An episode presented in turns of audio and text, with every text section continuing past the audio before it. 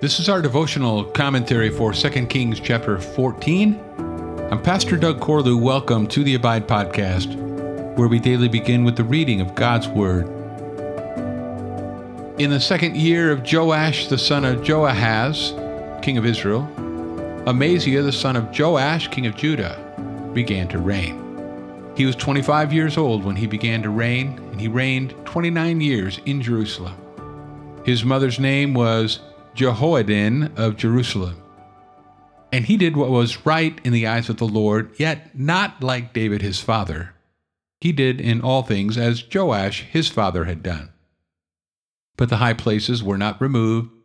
The people still sacrificed and made offerings on the high places. And as soon as the royal power was firmly in his hand, he struck down his servants who had struck down the king his father but he did not put to death the children of the murderers, according to what is written in the book of the law of Moses, where the Lord commanded, Fathers shall not be put to death because of their children, nor shall children be put to death because of their fathers, but each one shall die for his own sin. He struck down ten thousand Edomites in the valley of Salt, and took Selah by storm, and called it Joktheel, which is its name to this day. Then Amaziah sent messengers to Jehoash, the son of Jehoahaz, son of Jehu, king of Israel, saying, Come, let us look one another in the face. And Jehoash, king of Israel, sent word to Amaziah, king of Judah, A thistle on Lebanon sent to a cedar on Lebanon, saying, Give your daughter to my son for a wife. And a wild beast of Lebanon passed by and trampled down the thistle. You have indeed struck down Edom, and your heart has lifted you up. Be content with your glory and stay at home, for why should you provoke trouble so that you fall, you and Judah with you? But Amaziah would not listen. So Jehoash, king of Israel, went up, and he and Amaziah, king of Judah, faced one another in battle at Beth Shemesh, which belongs to Judah. And Judah was defeated by Israel, and every man fled to his home. And Jehoash, king of Israel, captured Amaziah, king of Judah, the son of Jehoash, son of Ahaziah, at Beth Shemesh, and came to Jerusalem and broke down the wall of Jerusalem for four hundred cubits, from the Ephraim gate to the corner gate. And he seized all the gold and silver, and all the vessels that were found in the house of the Lord and in the treasuries of the king's house, also hostages and he returned to Samaria. Now, the rest of the acts of Jehoash that he did, and his might, and how he fought with Amaziah, king of Judah, are they not written in the book of the Chronicles of the kings of Israel?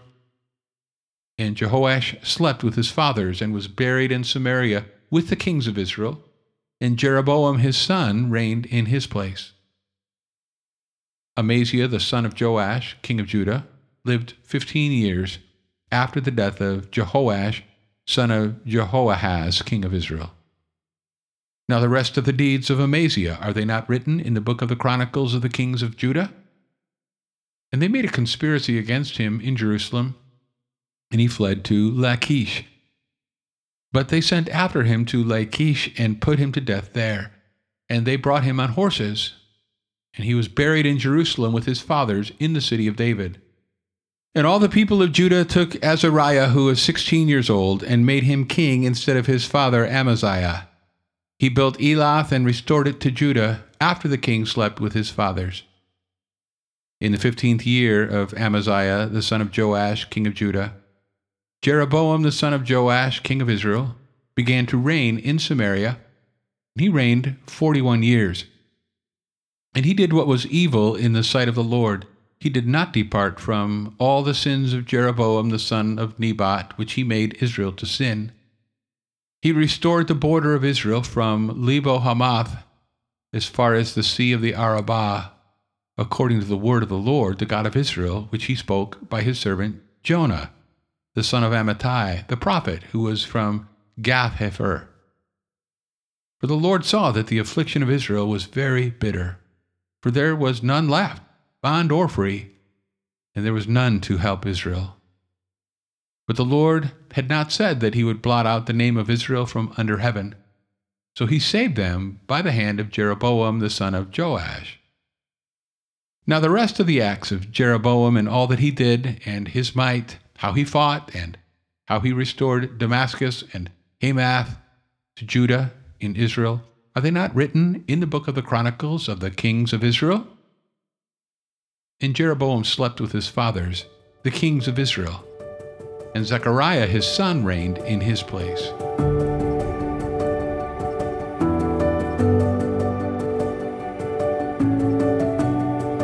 One of my first reactions after reading 2 Kings 14 is that they should have invented last names a lot sooner because getting rather difficult to keep all these Joashes and Jeroboam straight. At least we're given the fathers' names, so I guess we have no excuse for not being able to distinguish Joash the son of Jehoahaz, who was king of Israel, from Joash the son of Ahaziah, who was king of Judah. Either one of these Joashes can also be called Jehoash, so that doesn't help matters. But in the present chapter, it's the former Joash, who is father of King Jeroboam, not to be confused with the King Jeroboam whose father was Nebat. So let's call the new guy Jeroboam the second. Okay, so do we have all this straight now?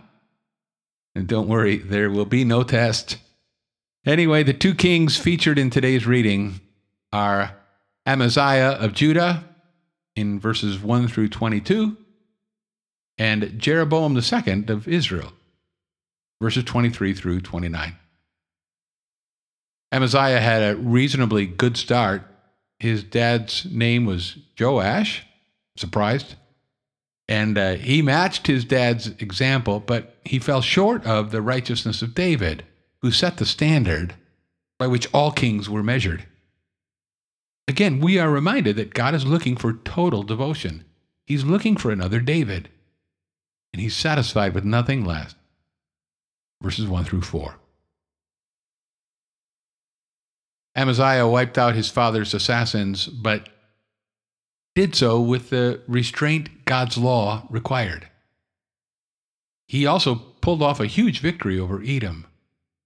But then he became confrontational with Joash, king of Israel. Joash tried to dissuade him with a fable in which a wild beast walks over a puny thistle.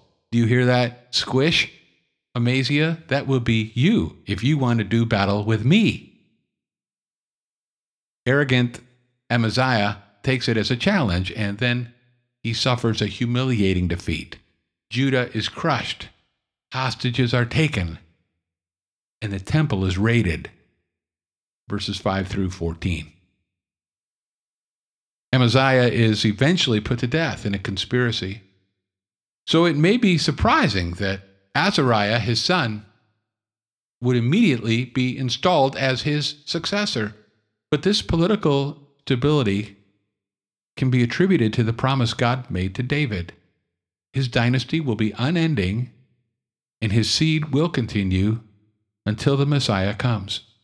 Conspiracy or not, the Lord rules, and his promises prevail. Verses 15 through 22. Jeroboam II did evil in God's eyes, just like Jeroboam first. So why did he enjoy such a prosperous reign with expanding borders and a booming economy? Why didn't God bring him down in some kind of disaster? Well, it was because of a word spoken by Jonah, the prophet, in which God was moved by compassion for his afflicted people. This highlights an important lesson. Prosperity may be a sign of God's compassion, but not his commendation.